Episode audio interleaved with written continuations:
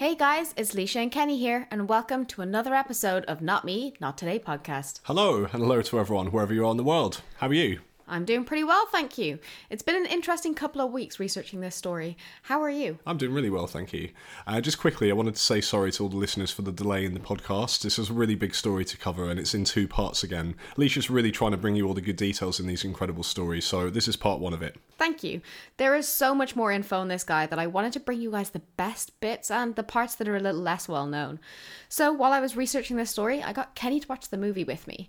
But after I finished the research, I realised that whilst almost entirely true, there is so much more to this story than you first realise.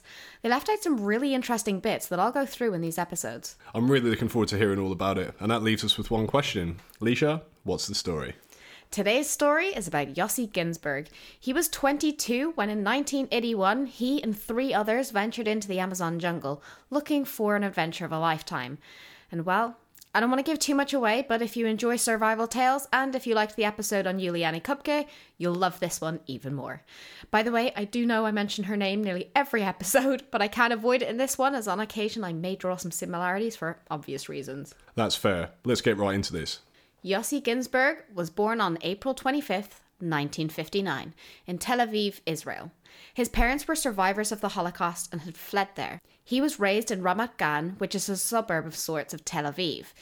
He was raised with one elder brother, Moshi. Yossi spent three years with an Israeli army on the Red Sea. He loved the travelling he got to do there. He made friends with Bedouins that inspired his nomadic lifestyle. The army provided him with the initial means to travel, but it set off a fire in him too big to contain. So Yossi, much to the disapproval of his parents, dropped out and went travelling. He travelled to a few places before heading to Bolivia. He had actually initially read the book Papillon during his time in the Navy and was inspired by the writer Henri Charrière and wanted to find him and ask him for his blessing to follow in his footsteps. Oh wow, that's interesting. Did he meet him?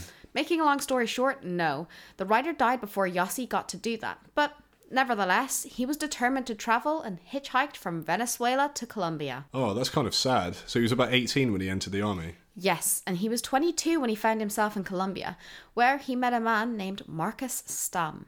Marcus was a Swiss teacher and a little older than Yossi. He was laid back and caring. Yossi described Marcus as having a wonderful spirit and had never met anyone like him. Almost nothing seemed to bother him. He was always caring and positive. He wanted to help anyone and everyone who told him their troubles. He sounds like a really nice guy. It must have been so interesting as a traveller to be constantly meeting new people like yourself with the same passion. Forever weaving friendships as they move on and their paths cross weeks to months later. It sounds amazing. Yossi was on a boat that pulled away from the dock when Marcus ran down it, calling after the boat like it was a bus that pulled away from a bus stop. The driver actually turned around and went back for him, and when he got on, he met Yossi. You wouldn't get a bus driver in London stopping, let alone turning around. Definitely not. Marcus and Yossi made really good friends and decided to travel together to La Paz in Bolivia. When they were in La Paz, they met Kevin Gale. Kevin was a well-known American traveller and photographer. He was a bit older than the rest of them and well-travelled. He'd been known for taking breathtaking photographs of his adventures. Apparently, he could scale mountains faster than the llamas that lived there. Was he famous, or was he just well-known to South American travellers? He was well-known to South American travellers, not famous. Well, not at this point anyway. Kevin and Marcus had met before in their travels and had become good friends, almost brothers. They trusted each other, and when Kevin introduced Marcus to Yossi, Kevin spoke very highly of Marcus and his judgment. The three of them made close friends quickly. Kevin was actually due to go back to America, hoping to make it in time for Thanksgiving, and had booked a flight home to return. Kevin also planned to return for Christmas. Yossi hadn't quite finished with his search for adventure and the unusual. One day, Yossi was out in the market of La Paz when he was approached by a man named Karl Ruprechter, an Austrian geologist. Karl told Yossi of his adventures, showed him pictures and his planned trip into the jungle for three months to find gold. Karl was a good talker and a great storyteller. He told Yossi of his previous adventures to the jungle to find gold and his success. He told him of the indigenous people he met and almost uncontacted tribes. Beautiful scenery, living off the jungle, and sifting gold from the rivers. Oh, it does sound pretty incredible. I'm sure when you're there, it doesn't seem impossible either. Also, the photos would compel you to believe it. So Karl offers to take Yossi, Marcus, and Kevin on the three-month trip to find gold and seek adventure living off the land and what the jungle had to offer. Yossi, finally having been presented with the adventure he was looking for, went back and told the others about Karl and his stories and the offer. The other two thought he was being a little bit crazy, but Yossi was determined to go on that adventure. He wasn't finished with his fun yet. The other two, as I mentioned before, had flights planned to go home for the holidays. So they'd obviously agreed then. Yes, they did.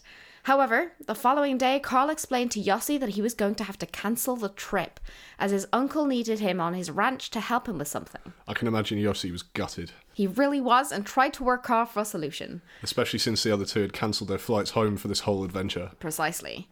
After some talking, Yossi and Karl came to an agreement that they would go into the jungle for about six weeks and make their way to Karl's uncle's ranch, where they could rest and help him. Ooh, that's quite the deal. Well, this part about his uncle is about to get more interesting, but I'll get to that part in a bit. As for the deal, Karl convinced them to pay him as a guide through the jungle. Ah, okay. Yossi at first wasn't thrilled at the idea, but he understood.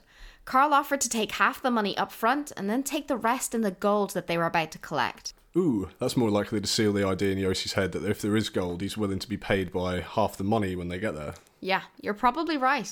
So the three of them stocked up on supplies, going over what they would need in the jungle. They got rice and beans and some fruit. They also got a bottle of amphetamine pills, that is speed, for the trip for an extra boost if desperate times called for desperate measures. And Karl also suggested that they bought a gun, which was hard to come by and dangerous as the country was going through trouble at the time and rebel groups were forming. The country was on high alert. However, they did manage to get a shotgun and bullets. They also brought medicine, a machete, mosquito nets, tarpaulin sheets, some pots, ponchos, a lighter, and a box of twenty matches. And bug spray. Yes, and bug spray. Then all three of them headed into the jungle with a rubbish map. It was about one to five hundred, about as detailed as a child's treasure map, and headed for Apollo, which was a little town as close to the jungle as you could get, in a little plain that was less than an hour's journey away. From there, all four of them headed into the jungle. As they trekked through, they were again regaled with Karl's stories. He loved to tell stories about his achievements and seemed to enjoy being the centre of attention. He was the wise, experienced guide. It sounds like he thinks he's Indiana Jones or something. Exactly. A few of these stories seemed a bit far-fetched, but they figured he may just be a little eccentric. Kevin, though, was growing less trusting of Karl, but mainly kept it to himself. As they went through the jungle, they started to eat through their supplies. They stopped in a couple of tiny villages along the way where Karl knew people from previous trips. They restocked and moved on. Karl told the three of a local village called Asriamas, where there were indigenous people that hadn't met many white people before, but they could help them restock their supplies before moving onwards. It rained on occasion, and the jungle seemed consistently damp. Marcus's feet started to hurt. When they set up camp and made a fire, they started to dry their clothes. When Marcus removed his wet socks, his feet had red spots all over them. Karl warned him about a friend it had happened to and told him to keep his feet dry as much as possible. I'd start to freak out if that was me. If there's anything to put me in a bad mood too quickly. It's a foot infection? It's actually wet socks, but yeah, I guess that too. Karl would advise them in the jungle when drying their clothes not to hold them too close to the fire, as it'll weaken the threads and they can fall apart more quickly. Marcus took to jokingly calling Karl Papa and would reference them as his children. A few times they were bitten by fire ants. Fire ants liked a type of tree in particular in the jungle, and when they were bitten by them, Yossi said that it felt like their bodies were on fire, and they raced to get them off, ripping off their clothes and even trying to drown them in the river. Eventually, they reached Asriamas and spent a few nights there. Also, whilst I have the chance, I want to tell you all one of the stories that Karl told Yossi. Ooh, what happened? Well, according to Yossi, Karl went into the jungle and ended up in a village where men kept shrunken heads on their belts. Whilst he was there, a man died of natural causes. They made a bonfire and cooked him. Do you actually mean cooked or cremated him? I mean cooked. They made a meal of him and even put his brain in a soup. Well, that's disgusting. So gross. Karl was told to eat the soup if he wanted to get out alive by his native guide. But his guide did give him the advice to keep his teeth closed so he didn't have to deal with the chunks. Oh my God, that's one of the most disgusting things I've ever heard. Isn't it just? I'm also surprised because when you eat humans in particular, the brain, you run the risk of getting a disease called Kuru. It's basically a human version of mad cow disease, which, yes, is something humans can get also, but Kuru's found predominantly in human brain tissue. That's horrifying. Yep. So they left that part out of the movie. I can see why, though. But what they did include, which was nice, was Marcus helping a little boy.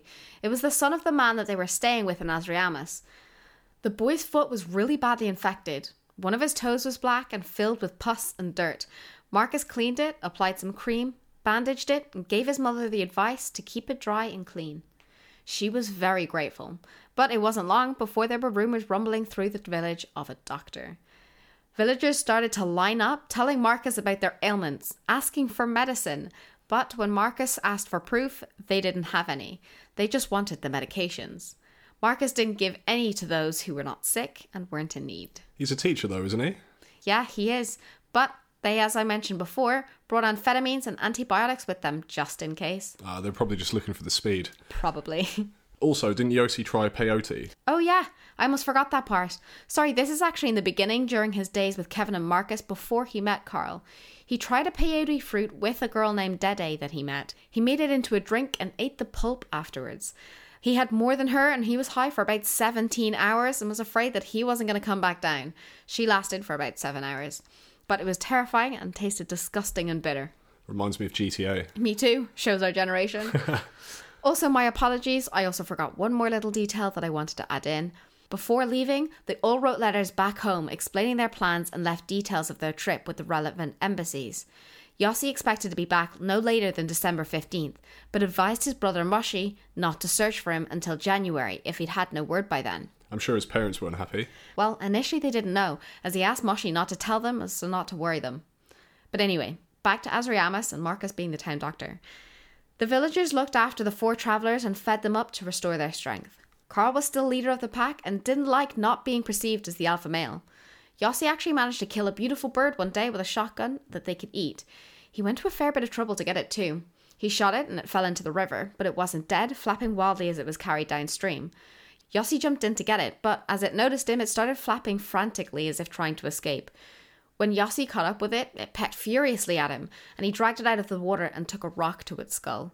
He proudly showed the other villagers what he'd hunted, but Karl was less than impressed, and told them it would be terrible, and made such a scene that when the bird was cooked, no one would touch it. Wow, that is a bit weird, bashing its head in. I don't know how you could do that. Well, as you and I both know, that's not the last time that happens. Also, whilst they were in Asriamas, Karl had a conversation with Yossi. He told him that whilst the plan was that they would all end up in his uncle's ranch, it wouldn't be possible for Yossi to go. That's strange, why not? Because Karl's uncle was a Nazi who fled after the war and was still strongly anti-Semitic. He said he considered getting Yossi to lie about being Jewish, but he knew that his uncle would be vocal and Yossi wouldn't be able to keep his mouth shut.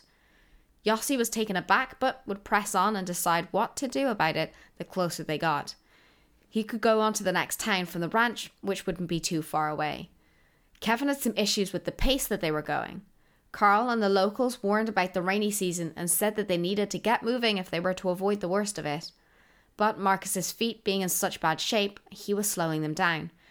Kevin was growing frustrated and wanted to get moving faster, talking to Yossi about possibly leaving Marcus behind to turn back. It seems like they're really starting to get into some troubles here. Well, I can't imagine being wet, starving, and a foot infection is going to keep the spirits up high. Also, when they left Asriamas, they took a dog with them. Wow, really?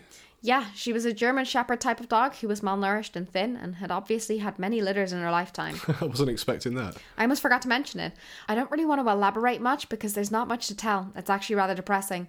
Long story short, Karl convinced them to take her so that she could fatten up and help them and protect them in a case of a jaguar. But she didn't want to go and essentially was dragged through the jungle and abused by them, mainly Karl though.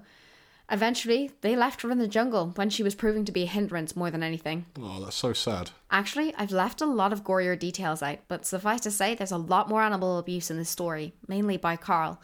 And I'm not just talking about a need to survive, but reveling in the cruelty. But you haven't included them in this, have you? No, I left out as much of that part as I could, as it's not really relevant and actually upsetting. Okay, good. Anyway, back to the story. Kevin's patience with Marcus was wearing thin. They felt he wasn't really going to be able to enjoy the trip with his feet, but Marcus gathered what was happening and insisted on carrying on on the trip down a raft on the river. So the locals helped them to chop down trees and build one for them. Marcus and Karl oversaw it. Marcus at one point felt offended that Yossi and Kevin had sent a local boy to them with a note saying they were too lazy to see the final product and trusted their judgment. Nevertheless, the following morning, after restocking their supplies, they headed out to the river as the locals waved them off. Wow, I hope Kevin got some good pictures of that tribe. What an amazing stop-off experience. He did actually, but I'll get to that later. Whilst they were out in the jungle, Marcus was very fastidious in brushing his teeth and having good oral hygiene.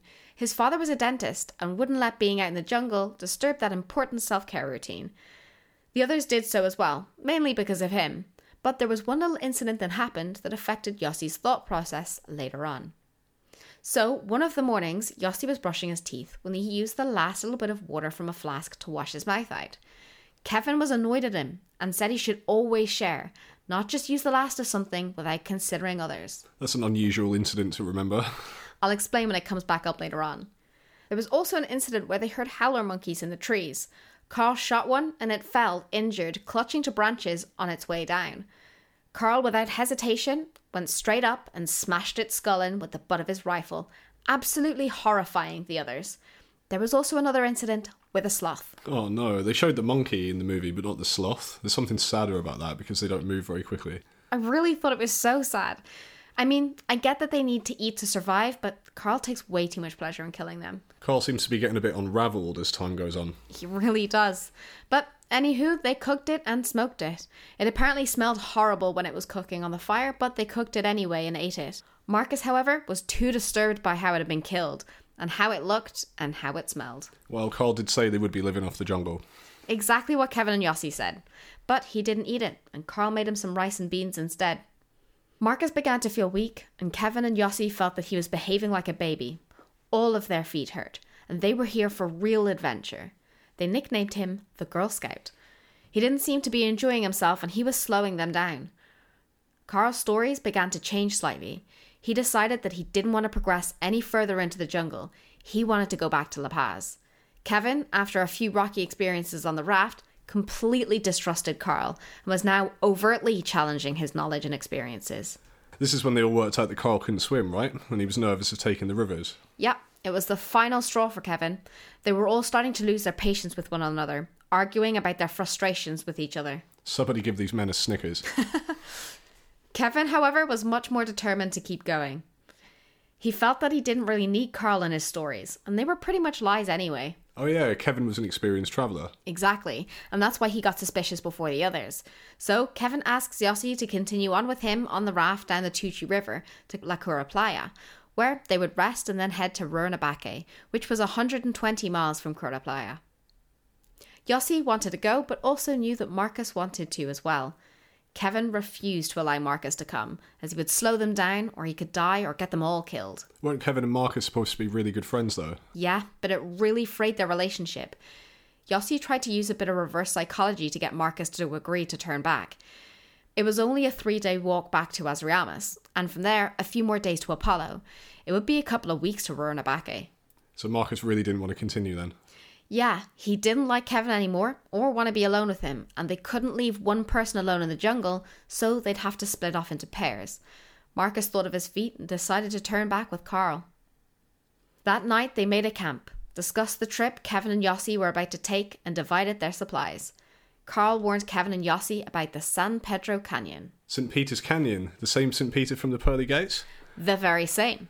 Named as such because that's who you'll meet if you go down it. It's virtually suicide. Wow. Karl warned that it was imperative they get off before turning down the San Pedro Canyon. There would be a little island and a beach area on the right bank just before the canyon. He told them that if they can't pull off, they must leap from the raft and swim to shore, as their lives depended on it. Because, well, they did. The canyon was rough, rapid, and the walls were smooth and so high you couldn't climb out. Kevin and Yossi were a little shocked, as he'd never mentioned this once to them before in his journey or stories. You would be, though. That's quite the detail to skip until now. It is. He also told them of La Crua Playa, being deserted gold miner huts that would remain vacant until next year when they returned after the rainy season. Then he told them of San Jose, not too far from there, just up from the adjoining river on the left bank. There they could restock and rest and then continue on down to Rurrenabaque.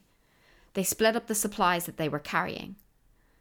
Karl would take the shotgun and a portion of the food, but not half, as they only had three days back to Asriamas where they could restock again. Kevin and Yossi would need it more. They would also take the machete. They only had one lighter, but Kevin and Yossi got to keep it. In exchange, they gave Karl and Marcus ten of the twenty matches they'd brought and some of the striking paper. You'd be afraid to get that wet though, that tiny scrap of paper. That's exactly what I thought. The remaining food was rice, beans and some fruit. Kevin and Yossi also got the speed. Marcus couldn't carry much as his feet were in such terrible condition, and Karl was confident it would only take a few days to walk back up the Iparama River to Asriamas. Oh wow, that's a big risk for Yossi and Kevin though. It really is. By the way, this is also where Kevin gave most of his camera reels to Marcus to keep them safe if anything happened to him whilst he was off on his wild adventure. Some of the pictures you showed me and from the end of the movie are so good. And as usual, head to our Facebook and Instagram pages to check those out. We're actually going to start adding the links to those on the episode details, so you can head straight there and you weren't searching for us and trying to find them yourself. They said their goodbyes and Marcus and Karl headed off into the dense jungle. Karl turned once to look back and then they disappeared from sight. The date was December first, nineteen eighty-one.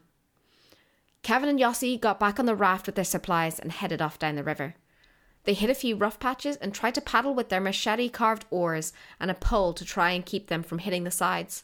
At one point they got caught in a whirlpool, which had formed in a larger section of the river, but managed to survive uninjured. That's incredible. It certainly is. The current was strong, and despite some scary moments like the whirlpool, they managed to break free into a calmer part of the river. They kept their eyes peeled for the canyon and the island, and the beach that Karl had told them to look out for. The river began to pick up speed once again, and they frantically looked out for the island and the beach, but they couldn't see it anywhere. They noticed how a big large rock stood out about a third of the way into the raging river. They hit it with the raft, and the raft lodged itself on the rock. In the movie, it was pinned against it vertically in the water, pinning them in place, but actually, it was a little bit more horizontal than that. Kevin leapt off the raft and swam to shore. He asked Yossi to throw him his shoes and the machete. His plan was to get some vines, throw them to Yossi, and pull him and the supplies across. But as Yossi threw him the shoes and the machete, the raft began to come free of the rock that held him there. I guess we're almost dissecting the film, which I know is very accurate, but they left the machete and the shoe part out. Still, though, that's a very terrifying experience. Yeah, they actually left out parts of the real story from this movie because they felt it'd be too unbelievable if they included them, and the audiences wouldn't believe the story. So I'm basically filling in the info they left out to show how incredible the story really is. There's some really good stuff they left out so far. There's more yet to come. Yossi and the raft break free of the rock holding them there, and Kevin notices a waterfall a few feet away, and the canyon is starting. He tells Yossi to hold onto the raft no matter what, and he'll meet him downstream. Yossi goes over the waterfall and manages to stay on the raft. He clings on for dear life as he's helplessly thrown about on the rapids. He crashes into a rock, which knocks him off the raft and into the water, and Yossi fought relentlessly to keep his head above the water. He was carried down by the aggressive river, being pulled under for what seemed like forever, until he couldn't hold his breath any longer. Then Yossi would kick his way back up to the top, gasp for breath before being sucked back underneath. The thought of that, you'd legitimately think you were going to die. And the walls of the canyon are smooth. You cannot swim to any shore. Oh, nightmare. Yossi floated down the river, tossed about like a rag doll, and even hit his head on a rock. Finally, he came out on the other side of the river, and whilst the current was still strong, the canyon ended. He saw that there was a small embankment or ledge. He grabbed onto it, desperate to get out of the water. He had to climb to get onto some sort of walking path in the jungle. When walking alongside the river up high, he looked down at one point and saw the life raft and the backpack still attached. Yossi descended to retrieve it. Wow, that must have felt like a miracle to have gone through that and the pack's still there. It was incredible, so lucky. Yossi, once he got to the backpack, called out for Kevin and spent the remaining hours looking for him and calling his name. That night, he sat and opened all the contents of the bag to see what had been ruined by the river and set up camp. This was going to be the start of a long time alone in the jungle, fighting for survival. So, as a result, similar to our last episode, we are going to stop it there. We will cover Yossi's adventure alone, his rescue, and the rest of his life in part two. I'm trying to break it in a good place so we don't lose much momentum and can pick it up easily from where we left off. I felt that this was the best place to do that. Okay, that is fair enough. Well, guys, the pictures to part one will be up on our Facebook and Instagram pages. The links are in the description now, so you can click on those, and don't forget to leave us a review. We'd really appreciate that. If you have any stories you want us to cover, or if you want to ask us any questions, just send them over to notmenotodaypodcast at gmail dot com. We promise you won't have to wait long. Until next time, stay alive. Bye. Bye.